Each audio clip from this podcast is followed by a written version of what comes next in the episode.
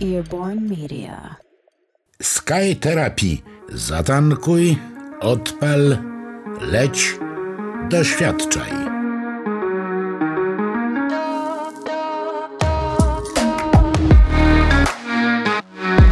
Na serię zapraszają Basia Badura i Paweł Lojak-Kozarzewski. Więcej informacji na stronie www.skytherapy.pl.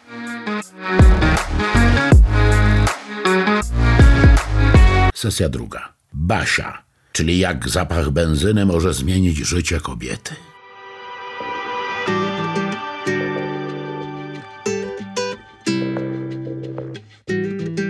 Elo Elo 320. Ja nazywam się Paweł Kozarzewski, powszechnie zwany Lojakiem i w dzisiejszym odcinku odwracamy trochę rolę. Zamieniam się z Basią, która będzie dzisiaj główną bohaterką tego odcinka.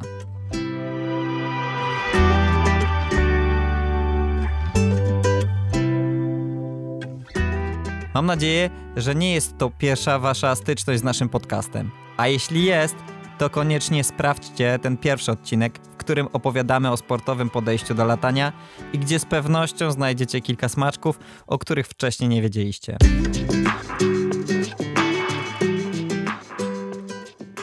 Pierwszy odcinek na sportowo, to dzisiaj zwalniamy trochę tempo i wchodzimy w tryb rekreacyjny.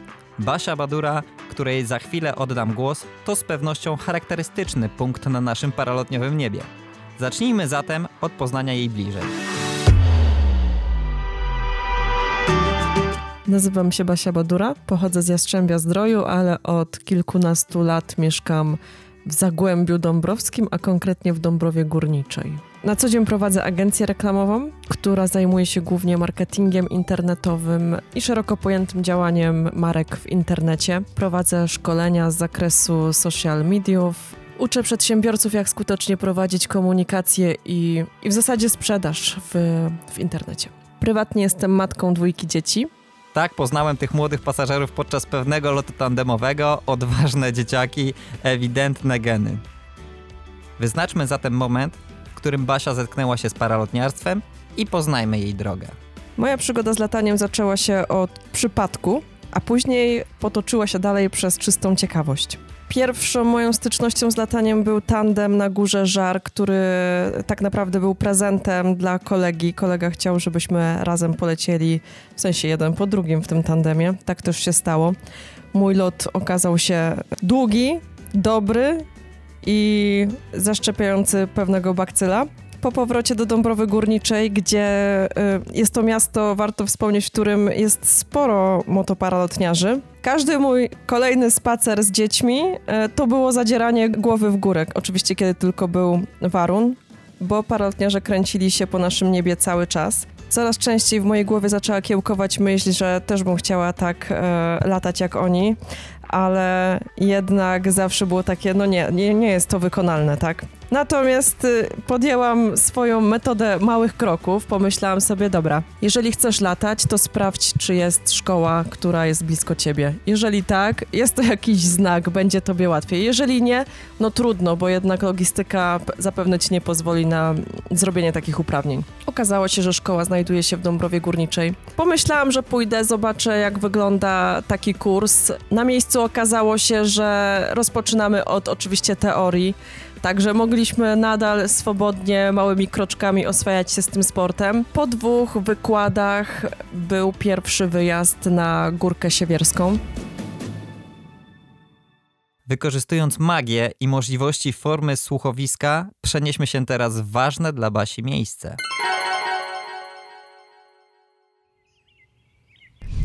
Słychać mnie w ogóle dobrze, bo bardzo wieje.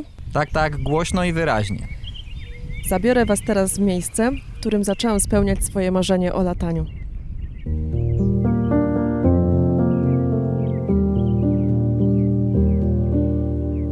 Udało nam się dzisiaj przyjechać w miejsce, w którym stawiałam swoje pierwsze kroki w paralotniarstwie. Miejsce, w którym pierwszy raz zrozumiałam, że ja naprawdę mam założyć na siebie cały ten sprzęt i polecieć samodzielnie, bo szczerze mówiąc, wcześniej myślałam, że ja polecę jakoś w tandemie z instruktorem i tak dalej, a na miejscu okazało się, że ja mam założyć uprząż, podpiąć skrzydło, dostałam łączność radiową, No i że po prostu mam lecieć.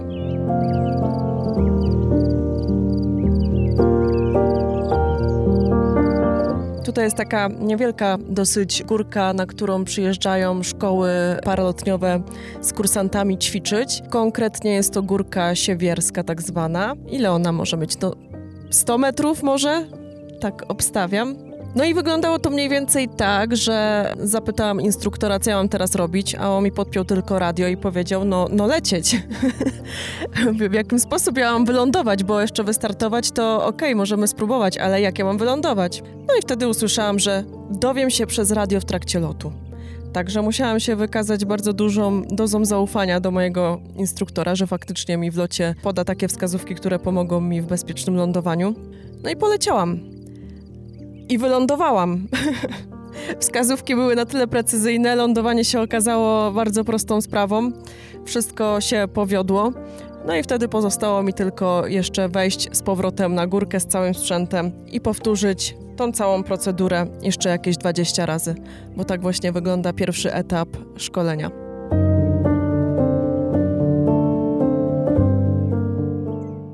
Korzystając już z uroków miejsca, w którym spełnia się marzenia, dowiedzmy się więcej o tym, jak taki pierwszy etap szkolenia wygląda. Długość szkolenia na pierwszym etapie w zasadzie zależy od tego, na jaką trafimy pogodę, na jakie trafimy warunki. Te 20 lotów, które są wymagane, można y, wyrobić w ciągu na przykład dwóch wyjazdów na taką górkę. Mi to chyba zajęło trzy wyjazdy, jak się nie mylę. E, było to dosyć e, duże wyzwanie fizyczne, bo wchodzenie pod tą e, górę z całym tym sprzętem, ze skrzydłem i tak dalej, no można się było troszkę zmęczyć. Trzeba było być troszkę szalonym, żeby faktycznie zaufać i polecieć bez jak gdyby wiedzy, jak lądować, no bo faktycznie usłyszeliśmy o tym e, jakąś tam wstępną teorię na kursie, no ale jednak jak musisz założyć ten sprzęt na siebie, jak musisz zacząć y, hamować tymi sterówkami przy lądowaniu, sterować, żeby nie wlecieć w drzewa przy okazji, no to zaczynają się już y, lekkie schodki. Ale tutaj jest niezawodna metoda y, małych kroczków, którą stosuję w swoim życiu bardzo często. Także najpierw się skupiałam na tym, żeby w ogóle wystartować, w czym musiał mi troszkę pomóc mój instruktor bo skrzydło było duże, jak się nie mylę, miało 24 metry kwadratowe. Ja ważę niewiele, także dla mnie każdy podmuch przy podnoszeniu skrzydła, no, potrafił mnie wyrywać dosłownie z butów, więc troszkę mi instruktor w tym pomógł. Moje wspomnienia to głównie jest chyba radość, zmęczenie i takie lekkie niedowierzanie, że to się wszystko tutaj dzieje i że się ten pan faktycznie ziszcza. Dziś na górce jest bardzo wietrznie. Poprzednio, jak tutaj byłam, było bardzo mgliście, chłodno, mokro. Była to bardzo wczesna jesień. Mm, teraz mamy maj. Słońce dzisiaj e, bardzo grzeje. Przyszli akurat paralotniarze ćwiczyć sobie tutaj na górkę. No bardzo wieje, bardzo. Nie wiem, czy bym chciała dzisiaj latać, szczerze mówiąc. Zaraz wracamy do rzeczywistości, ale damy ci jeszcze chwilkę. Piękna panorama y, Zagłębia, a nawet dzisiaj bardzo dobrze widać e, góry, Beskid. No, ładnie jest. O, i dzisiaj będą, już chłopaki wystartowali, będzie dzisiaj latanie na żaglu. Ale ładnie. No i to jest właśnie to, co jest piękne w tym sporcie. Przyjeżdżasz na górkę praktycznie w centrum aglomeracji i, i możesz sobie latać. Taki plac zabaw dla dorosłych.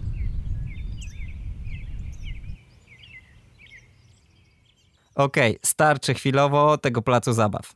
Przechodzimy do kolejnych etapów szkolenia i zdobywania uprawnień przez Barbarę. Całe szkolenie rozpoczęłam w roku 2016, a w roku 2017 mm, zrobiłam uprawnienia PPG, czyli na latanie z napędem plecakowym. Po skończeniu pierwszego etapu szkolenia, czyli wylataniu tych 20 lotów z Górki Siewierskiej, przeszliśmy do drugiego etapu, który polegał na minimum 10 lotach powyżej 200 metrów. My na ten kurs pojechaliśmy do Bassano i tam też no, była śmieszna historia, ponieważ mój instruktor e, prowadzi jedną z najstarszych w Polsce szkół paralotniowych. Powiedział, że w Bassano warun jest zawsze. No jak się okazało, jak ja pojechałam do Bassano na swoje szkolenie, warun był bardzo, bardzo, bardzo niełaskawy. Głównie padał deszcz, było mgliście, pochmurnie, Zresztą zdarzyło mi się raz e, nawet lecieć w lekkim deszczyku, bo mnie u góry zastał. No próbowaliśmy każde okienko pogodowe wykorzystać, także nie było łatwo. Natomiast na styk udało nam się tak naprawdę wylatać to, co było wymagane, aby zaliczyć ten drugi etap kursu. No i egzamin oczywiście należało zdać jeszcze teoretyczny. I w tym momencie już miałam w kieszeni praktycznie świadectwo kwalifikacji pilota paralotni. Dzięki temu mogłam podejść do kolejnego robienia uprawnień, czyli tym razem uprawnień do lotów z napędem plecakowym. Część osób decydujących się na latanie swobodne na tym kończy swoją edukację formalną i można powiedzieć przechodzi do praktyki. Basia, podobnie jak ja, lata z napędem. Sprawdźmy zatem, jakie czynniki miały wpływ na taką decyzję. Zależało mi na tym, żeby zdobyć te uprawnienia, ponieważ mieszkam na nizinach. E, wiedziałam, że nie będę miała takich możliwości logistycznych i czasowych, żeby jeździć często w góry, latać swobodnie, więc zobaczyłam w tym swoją szansę na częstsze przebywanie w powietrzu. Miałam lekkie obawy, jak to wszystko będzie wyglądało, bo jest to ciężki sprzęt. Sam sprzęt waży około 30 kg, czyli to jest więcej niż połowa mojej, e, mojej masy ciała. Okej, okay, co nieco o sprzęcie mogliście posłuchać w naszym pierwszym odcinku, jednak myślę, że teraz przyszedł czas na dokładniejsze wyjaśnienie, co piloci muszą mieć, aby wznieść się w przestworza. Już rozpoczynając kurs, musiałam skompletować e, przynajmniej część swojego sprzętu. To znaczy nie musiałam, bo można latać na sprzęcie e, wypożyczonym od szkoły. Natomiast e, ja wyszłam z założenia, że wolę latać już na sprzęcie, którego będę używała docelowo, żeby go poznać pod okiem instruktora. Kompletny sprzęt w PPG, co to oznacza? Oznacza to napęd, może to być napęd plecakowy, czyli taki, który zakładamy, jak sama nazwa wskazuje, na plecy. Może to być trajka, czyli taki wózeczek na trzech kółkach, na który też trzeba mieć osobne uprawnienia. Kask, oczywiście, kask z łącznością. Łączność jest nam potrzebna, łączność jest potrzebna dla bezpieczeństwa, ale też dla celów towarzyskich w trakcie dłuższych przelotów.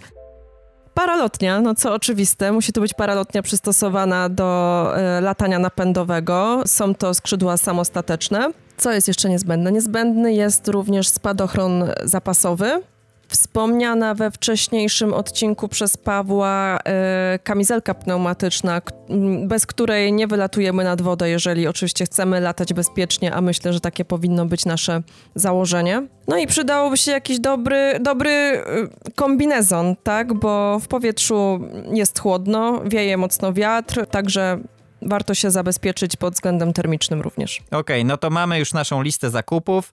Zatem z jakimi kosztami musimy się liczyć, aby polatać. Koszt takiego sprzętu może być różny w zależności od tego, czy chcemy kupić sprzęt używany, czy chcemy kupić sprzęt nowy.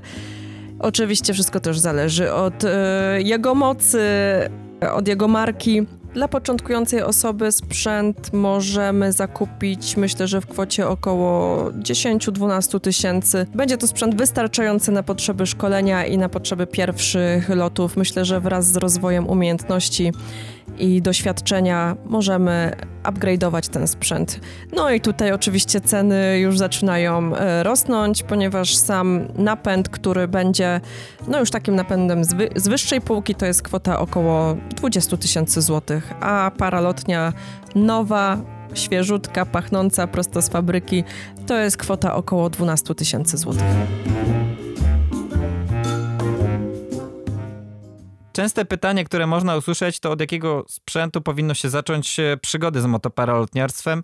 Może ktoś z Was, e, drogie słuchaczki i słuchacze, przekona się do tego sportu po serii naszych podniebnych terapii. Więc dowiedzmy się, na jakim sprzęcie latała na początku i lata obecnie Basia. Ja na początku swojej przygody postawiłam na napęd y, niezawodny polski napęd Solo 210, z którego byłam bardzo zadowolona i za którym czasami teraz nawet tęsknię, szczerze mówiąc, bo Ci, którzy latali na solo, będą wiedzieli, co mam na myśli. Tak? Jest to napęd, który w razie nawet jakiejś awarii jest e, bardzo, bardzo przyjazny ekonomicznie, że tak powiem, w przywróceniu go do swojej świetności. Nie w zasadzie nie zdarzyły się w nim żadne awarie przez cały okres użytkowania. Oprócz tego, że raz mi spadła fajka ze świecy, co spowodowało, że musiałam lądować awaryjnie w lesie. Ale to no bywa, no coś się musi czasami zepsuć. Natomiast paralotnia, na której zaczynałam, to był Universal. Jest to paralotnia przystosowana zarówno do lotów swobodnych, jak i lotów napędowych, w zależności od tego, jak ją przygotujemy, jak ją skonfigurujemy. Ja jej używałam tylko do latania napędowego. Miała dosyć dużą powierzchnię, bo to był rozmiar 24. To oznacza powierzchnię naszej paralotni, która w tym momencie ma 24 metry kwadratowe. To jest dużo. Przy mojej masie startowej to jest dużo. Jest to w tym momencie bezpieczne, bardzo skrzydło. Można uznać, że y, latamy taką trochę kanapą. Tutaj małe wyjaśnienie. Im większy rozmiar, tym powierzchnia skrzydła jest większa. Im większa powierzchnia, tym większe opory powietrza. Szybsze skrzydła, takie, które pozwalają na osiągnięcie większych prędkości, oczywiście mają mniejszą powierzchnię. Dla przykładu, moje najmniejsze skrzydło ma rozmiar 14 m2. Ja zaczynałem swoją przygodę z lataniem ze skrzydłem w rozmiarze 26 bądź 28 m2. Natomiast wraz ze wzrostem mm, doświadczenia, wzrostem umiejętności, poczucia pewności jakiegoś w powietrzu, e, chcemy naturalnie zmienić ten sprzęt na coś troszkę szybszego, troszkę bardziej zwrotnego. Ale ważne jest też, żeby nie przeskakiwać tych etapów zbyt szybko, tylko robić to sukcesywnie i na miarę naszych umiejętności. No to już wiemy, od czego Basia zaczynała, a może teraz dowiedzmy się, jak wygląda jej zaplecze sprzętowe. Moim drugim skrzydłem był reporter. Nadal na nim latam. Oczywiście to są skrzydła firmy Dudek Paragliders. Tak się składa, że od początku miałam styczność w zasadzie jedynie ze skrzydłami tej firmy, więc o innych się nawet nie mogę wypowiadać. Zmieniłam też ostatnio napęd. Chciałam już coś y, mocniejszego. No i bardzo mi się marzył elektrostarter. Kto używał, ten wie. Nie trzeba się szarpać z odpalaniem napędu. W przypadku kobiet myślę, że ma to jeszcze większe znaczenie, jeżeli weźmiemy pod uwagę nasze możliwości fizyczne. E, zależało mi na komforcie i na e, też możliwości bycia samodzielnym, ponieważ mojego napędu nie mogłam odpalić, e, mając go na plecach, musiałam go odpalać na ziemi. E, no troszkę mi to utrudniało przygotowania przedstartowe. Aktualnie jestem w 100% samodzielna i jestem z tego bardzo zadowolona. I tutaj przemknął nam mimochodem trochę przy okazji elektrostartera i samodzielności temat płci, więc chyba czas poruszyć kwestię kobiety w męskim sporcie, ale tylko ze względu na proporcje chłopaków i dziewczyn, bo oczywiście sport nie ma płci. Szczególnie, że Basia jakiś czas temu postanowiła zjednoczyć latające dziewczyny.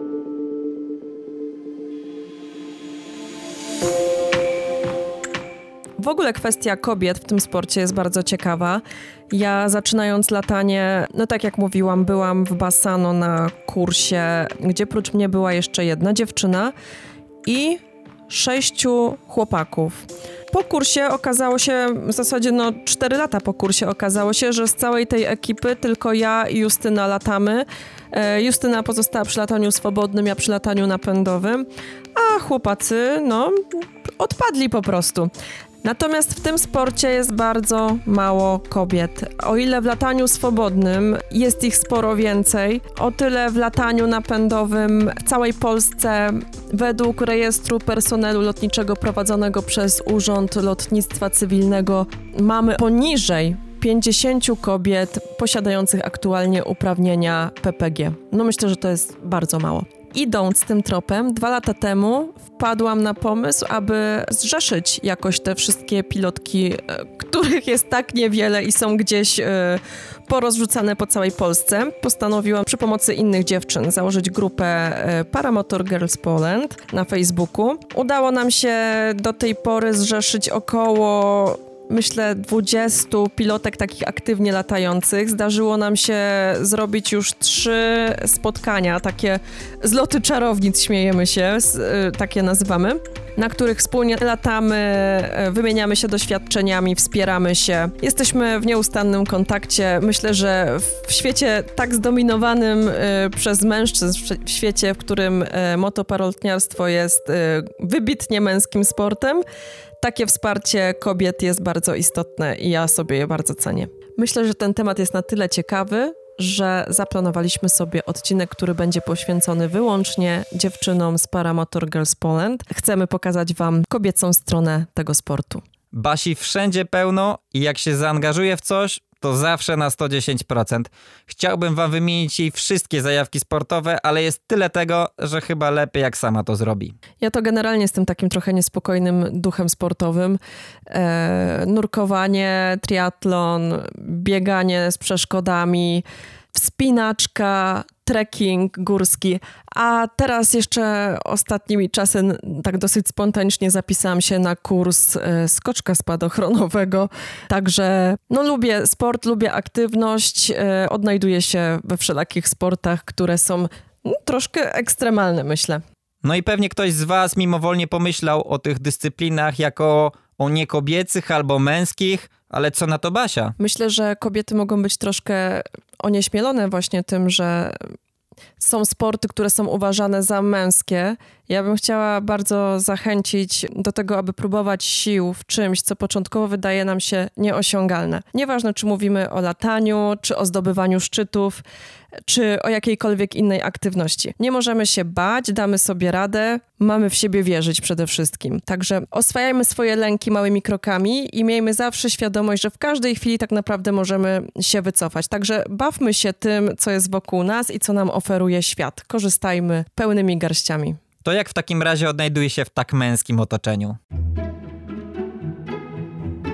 Z tego powodu, że jest to tak zdominowany przez mężczyzn sport, czasami czuję się trochę onieśmielona, mm, no bo jednak y, aż tak wiele oczu naprawdę nie potrafi spoglądać na startującego mężczyznę, jak na mój start. Nagle wszyscy porzucają swoje zajęcia i patrzą, czy Basia wystartuje, czy nie wystartuje. Jest odczuwalna taka presja i e, to jest coś, o czym mówi wiele moich koleżanek, że każdy nasz na przykład spalony start czy lądowanie jest znacznie bardziej komentowany e, niż jeżeli to samo się przytrafi mężczyźnie. Jesteśmy tak dosyć wystawione na świecznik, myślę, że przez to, że jest nas tak mało. Już słyszałam zresztą takie historie, że jak z daleka widzą, że jest y, dużo mężczyzn przed hangarem, to oni już wiedzą, że któraś z dziewczyn przyjechała na latanie.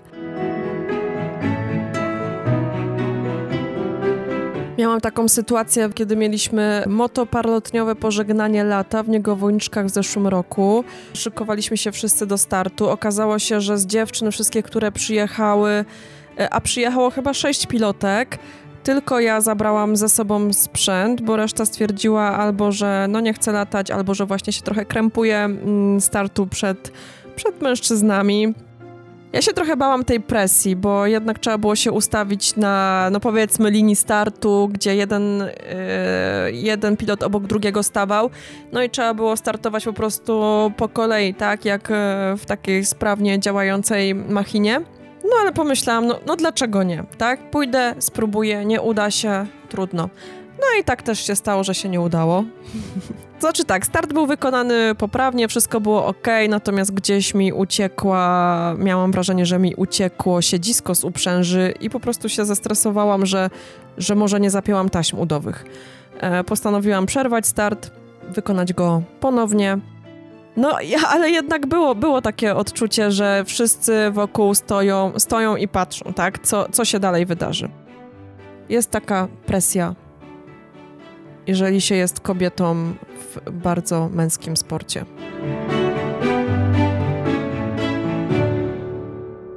Ja nie mam, takie, nie mam takich aspiracji i ambicji, na przykład, żeby y, komuś jakoś udowadniać to, że jestem kobietą, jestem pilotką, mogę, tak, mogę. Ja po prostu y, myślę, że wszyscy jesteśmy pilotami, wszyscy jesteśmy y, równi, nikt nikomu niczego nie musi udowadniać. Liczy się nasze bezpieczeństwo, liczy się dobra zabawa, liczy się fan i to, żebyśmy mieli tyle samo lądowań, ile startów i jak najmniej awaryjnych lądowań. A jak już jesteśmy w temacie, to czy Barbara ma jakieś na swoim koncie? Nie lubię latać sama, staram się zawsze jednak mieć obok siebie innego pilota, głównie ze względów bezpieczeństwa, tak? Jeżeli wykonujemy jakieś dalsze przeloty, no dobrze jest mieć kogoś e, koło siebie, kto, kto no wiadomo, że w powietrzu mi ten ktoś nie pomoże, natomiast w razie jakiegoś awaryjnego lądowania dobrze jest mieć backup. Chociaż była taka historia. Startowaliśmy mm, z lotniska w Jaworznie. Z kolegą startowałam i no, podziwialiśmy sobie Beskidy, które było pięknie widać w tym dniu.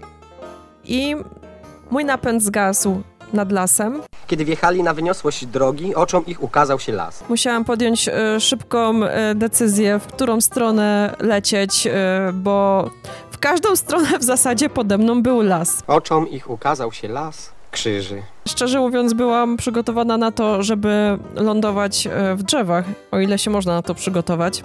Powtarzałam sobie w głowie, że wszystko będzie ok, że nawet jeżeli wyląduję w drzewie, to to będzie, to będzie jako, jakoś to będzie.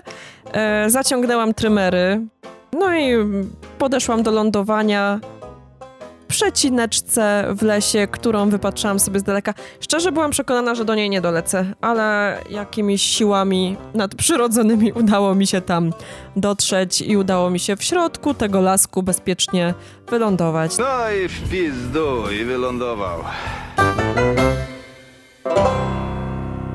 No ale jak później mi opowiadał kolega, z którym leciałam, on nawet nie zauważył tej całej sytuacji. Tak był pochłonięty obserwowaniem Beskidów, że nawet nie zauważył, że, że zniknęłam. Ale kiedy się zorientował, zaczął latać właśnie nad lasem i mnie szukać, bo nie mieliśmy komunikacji, nie mieliśmy wtedy łączności radiowej, tak się składa. No i znalazł mnie, no i wrócił na, wrócił na startowisko, wsiadł w samochód i przyjechał przyjechał po mnie do tego lasu, mnie wyciągnąć z krzaków, ale wszystko było ok. Sprzęt w porządku, ja cała, także pełny happy end.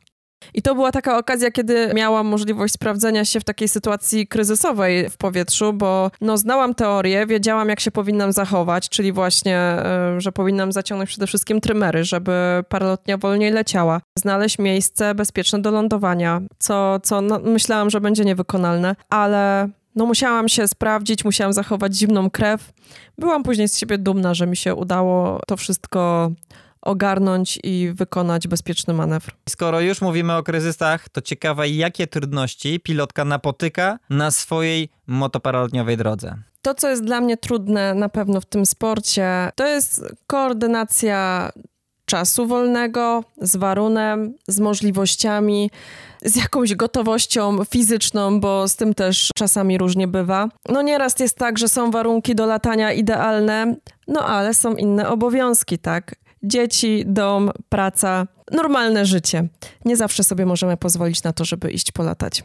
Staram się jak najlepiej gospodarować czasem tak, aby wszyscy byli zadowoleni, żebym i ja się mogła realizować i żeby moje dzieci były zadbane, żeby moje obowiązki były ogarnięte. Także nigdy, nigdy nie róbmy niczego kosztem innej osoby i innych zajęć, które mamy przed sobą. Dla mnie sam fakt zapakowania samochodu na taki wyjazd na latanie to już jest wyzwanie fizyczne tak naprawdę. Muszę iść do samochodu około czterech razy, żeby zanieść cały sprzęt, który muszę za sobą zabrać. Muszę zanieść do niego napęd, który waży bez paliwa około 21 kg. Muszę zanieść paralotnie, muszę zanieść skrzynię z pomniejszym szpejem, z kaskiem, z radiem.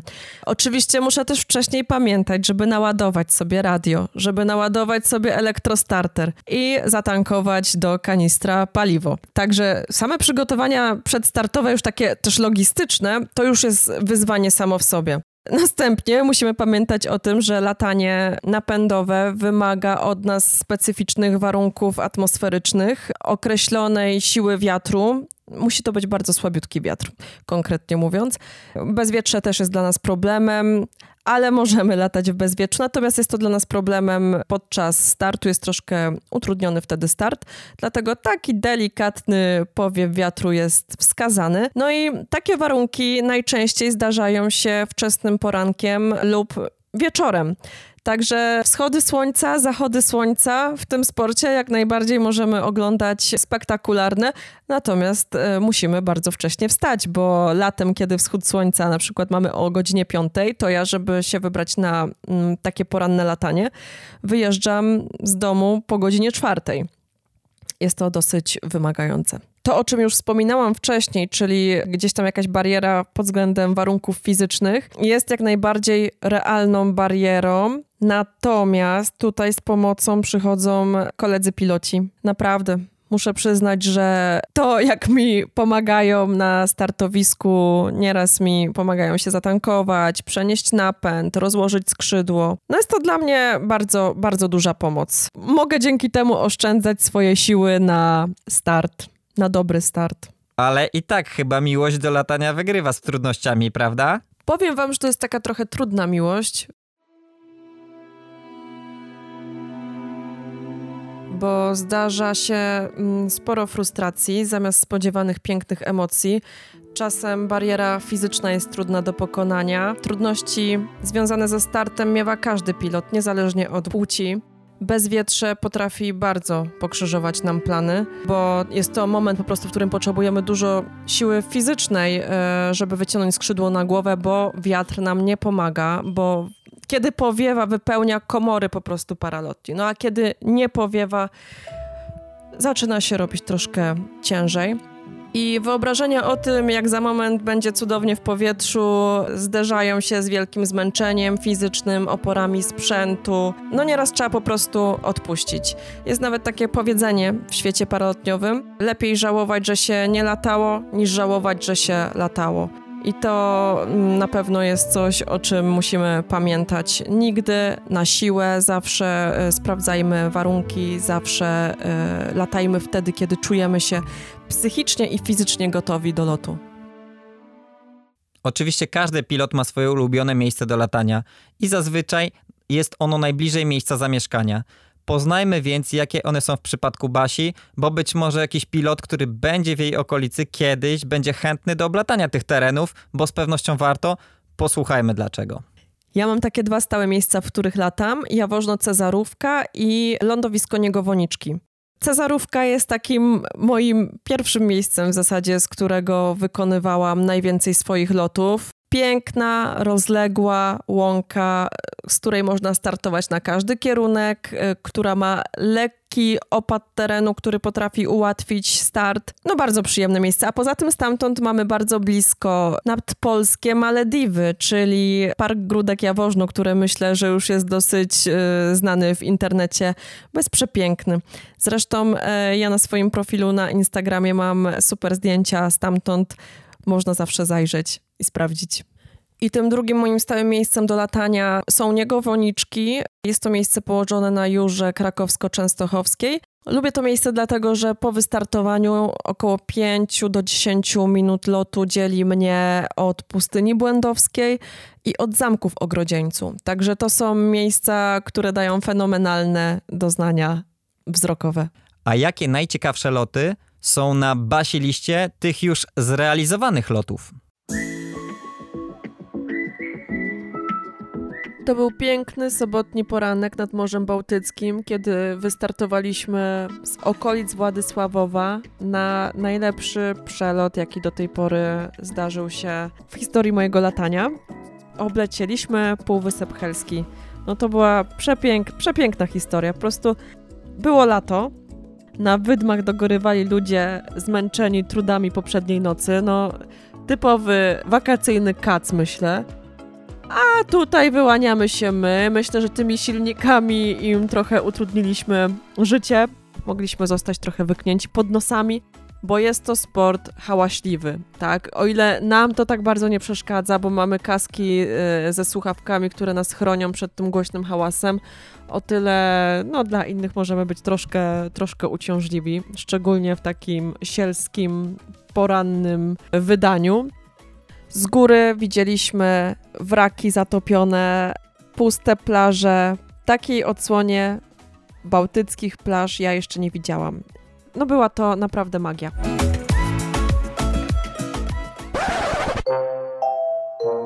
No, jak się często zdarza w mojej karierze, że tak powiem, paralotniowej, nie dotankowałam się. Zatankowałam za mało paliwa. Tak mniej więcej myślę, że zabrakło mi jednego litra, żeby domknąć ten przelot i wrócić bezpiecznie z powrotem na startowisko.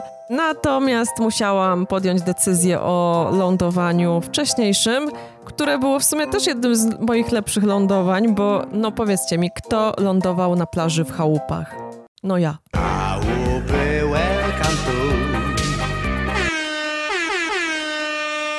Jak zatem wygląda bucket lista miejsc, w których chciałaby polecieć? Bardzo bym chciała polatać w Tatrach, co jest ciężkie do zrobienia, ponieważ w Tatrzańskim Parku Narodowym jest e, zakaz latania napędowego. Może to się kiedyś w jakiś sposób zmieni, a może może coś wykombinujemy, bo też się tak zdarza. Będąc na Słowacji, kiedy wchodziłam na Kierzmarski Szczyt, widziałam e, tam motoparotniarza, który latał bardzo wysoko.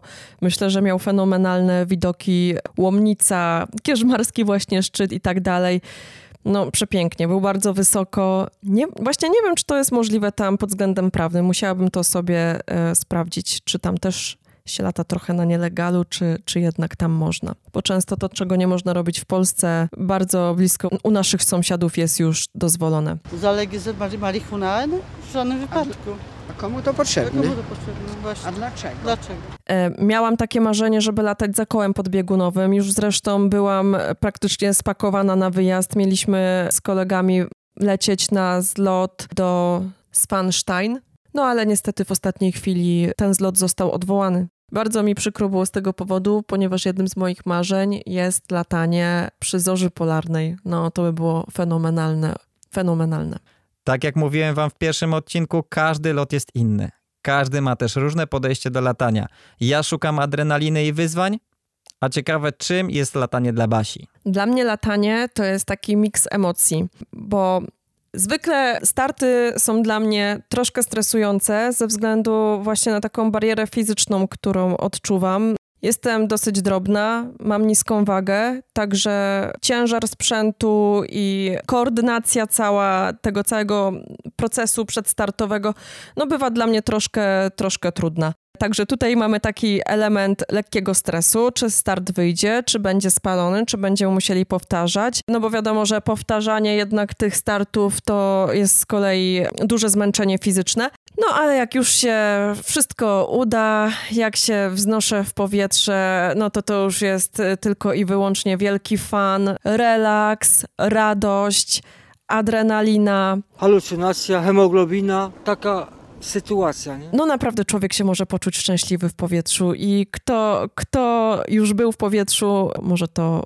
potwierdzić tylko i wyłącznie. Oczywistym jest, że tworząc ten podcast chcemy rozpropagować nasz sport i może nawet zwiększyć liczbę pilotów.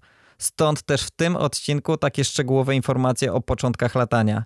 Niektórzy nie decydują się na próbę ze względu na to, że mają lęk wysokości, ale zgadnijcie,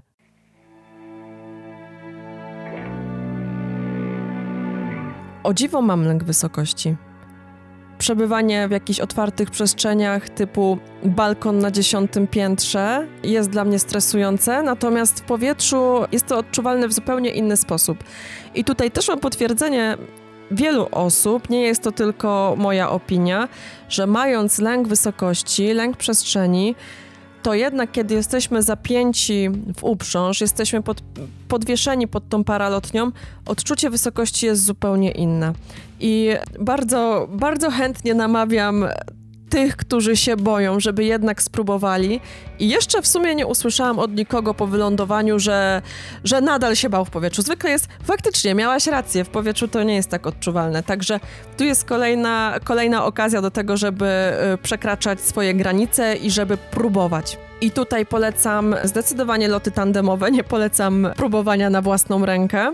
Mamy od tego specjalistów, tak, wybieramy sobie na przykład mojego współprowadzącego Lojaka, który jest znakomitym pilotem tandemu. Możemy mieć pewność, że jesteśmy w bezpiecznych rękach wykwalifikowanego pilota i możemy usiąść wygodnie, czuć się ok i doświadczać tego lotu.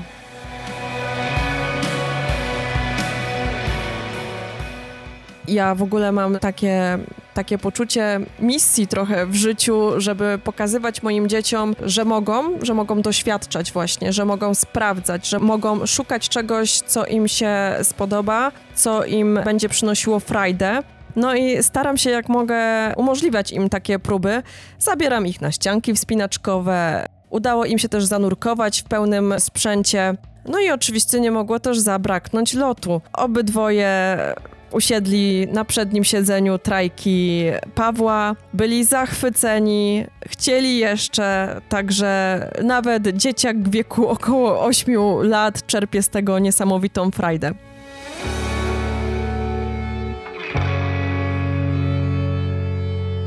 Zapraszam bardzo serdecznie. Oczywiście obserwujcie mój Instagram, tam wrzucam informacje o możliwych przelotach tandemowych. Wspominałem już, że miałem kiedyś dwóch pasażerów, Maję i Tymka, czyli dzieci Basi, które w ogóle się nie bały i bardzo dzielnie podziwiały świat z góry. Ich mama ma świetne podejście do ułatwiania im odkrywania nowych wrażeń. Słyszeliśmy już o różnych aktywnościach Basi, ale jej przygoda ze sportem zaczęła się dużo wcześniej. Ja dosyć wcześnie zaczęłam swoją przygodę ze sportem, bo od szkoły podstawowej pływałam wyczynowo. Także ja jestem człowiekiem i wody, i powietrza. Jeżeli ktoś by kazał mi wybierać, czy wolę wodę, czy powietrze, nie wiem. Obydwa te żywioły są dla mnie niesamowite i uwielbiam ich doświadczać. Wy również zauważyliście, że osoby aktywne sportowo tę chęć do wrażeń mają po prostu we krwi? Barbara jest tego doskonałym przykładem i ma na to całkiem ciekawą teorię. Myślę, że takie zakochanie w sportach może wynikać z pewnych cech charakteru. Kiedy byłam mała, wydawało mi się, że jestem nie dość dobra. Wszystko, co robiłam, robiłam źle, a nawet jak robiłam dobrze, mogłam zrobić lepiej. Myślę, że wiele osób w takim młodym wieku miewa takie poczucie. Polubiłam siebie około trzydziestki, ale prawdziwa akceptacja przyszła dopiero, kiedy pozwoliłam sobie właśnie na odkrywanie, sprawdzanie, spokojne korekty własnych błędów i nieoczekiwanie na otwierdzanie mnie przez innych w przekonaniu, że coś robię dobrze. Nauczyłam się też myśleć, że zrobiłam tyle, na ile mnie było teraz stać, najlepiej jak mogłam i jest to ok. W odkrywaniu właśnie siebie, takiej swojej życiowej drogi jest bardzo istotne, żeby dać sobie to pole do popełniania błędów i do korygowania, korygowania swoich błędów. Mimo, że w powietrzu jesteśmy, można powiedzieć, sami, tylko my, silnik i skrzydło, to wydaje mi się, że w tym sporcie ważni są również inni ludzie. Oczywiście wymiana doświadczeń, wzajemne wspieranie i pomoc to coś, co jest wpisane w pasję do jakiejś dyscypliny, szczególnie jeśli jest ona tak niszowa i mało popularna. Pasje to są też ludzie, których spotykamy na swojej drodze. Też bez niektórych osób, które spotkałam, nie robiłabym tego, co robię aktualnie. Potrzebowałam też takiego wsparcia, takiego mentoringu, coacha i bardzo dobrze w takich sportach właśnie wymagających, ekstremalnych mieć kogoś, komu możemy zaufać, kto już jest doświadczony, słuchać jego podpowiedzi i realizować krok po kroku wyznaczony nam cel. Jak chcę latać, sprawdzam na naszej grupie, co piszą koledzy, czy jest dobry warun, czy nie. Jak chcę kupić sprzęt, zwykle się radzę bardziej doświadczonych kolegów, co powinnam aktualnie wybrać. Jak chcę zatankować dobrze napęd, to pytam zwykle, czy 8 litrów wystarczy, czy jednak dolać. I zwykle jest Barbara, dolej jeszcze litr, bo już każdy wie na startowisku, że mi zwykle tego jednego litra mniej więcej brakuje. Bardzo sobie cenię znajomości, które nawiązuję dzięki sportowi. Zwykle są to osoby o bardzo podobnych wibracjach, bardzo podobnym spojrzeniu na wiele kwestii. Często się mówi, że pasje łączą ludzi. Jak najbardziej się z tym zgadzam. Bardzo dużo wartościowych relacji e, w moim życiu pojawiło się dzięki właśnie e, uprawianiu sportu. Tym roku szykują się nam dwie imprezy rangi Mistrzostw Polski. Klasyczne Mistrzostwa Polski oraz slalomowe Mistrzostwa Polski. Czy w takim razie Basia nastawia się tylko na latanie rekreacyjne, czy może jednak gdzieś z tyłu głowy ma jakąś sportową rywalizację? Dowiedzmy się. Już słyszałam takie pytania w swoim kierunku, czy chciałabym spróbować swoich sił w lataniu mm, stricte sportowym.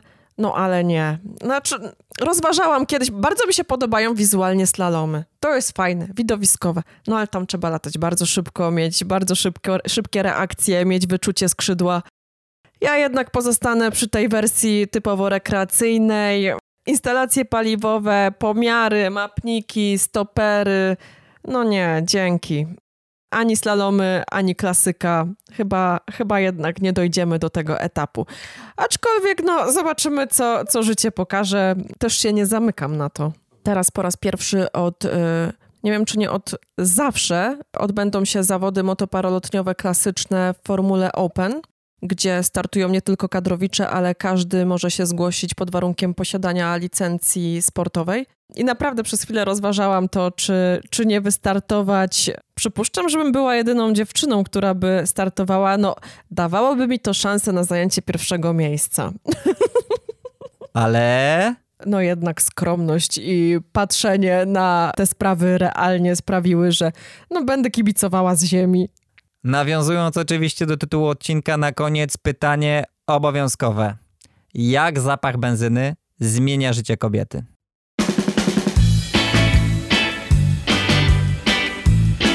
Wiecie, mój samochód nie pachnie choinką zapachową o nucie pinia colada, tylko przewożonym przeze mnie kanistrem mm, benzyny bezołowiowej 95. To już jest taki konstans w tym samochodzie, no, nie ukrywajmy. Moje dzieci się śmieją, e, że mama nigdy nie mówi, ale ładna pogoda, tylko o Jezu, jaki warun.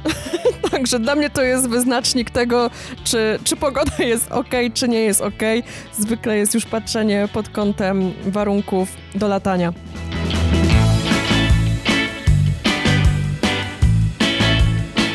To zdecydowanie nawyk, którego nie można się pozbyć. No to może jeszcze ostatnia myśl Basi na zakończenie tego odcinka. Namawiam do fantazji, do pozwalania sobie na więcej. Każde, nawet z pozoru subtelne przekroczenie własnych granic y, potrafi odblokowywać kolejne levele, o jakich nawet nie myśleliśmy. Możemy się po prostu odpalić.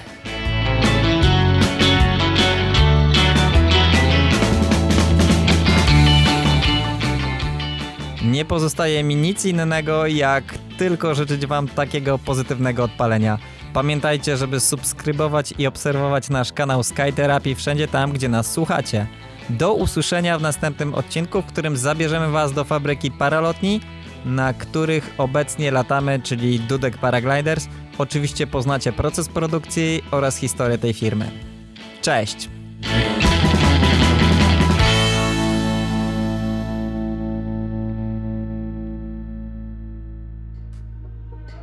Więcej informacji na stronie www.skytherapy.pl.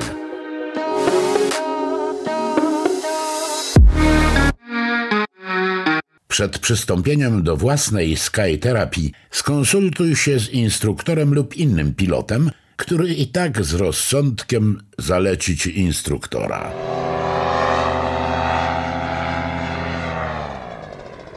Produkcja i realizacja Airborne Media. Czytał Tomasz Knapik.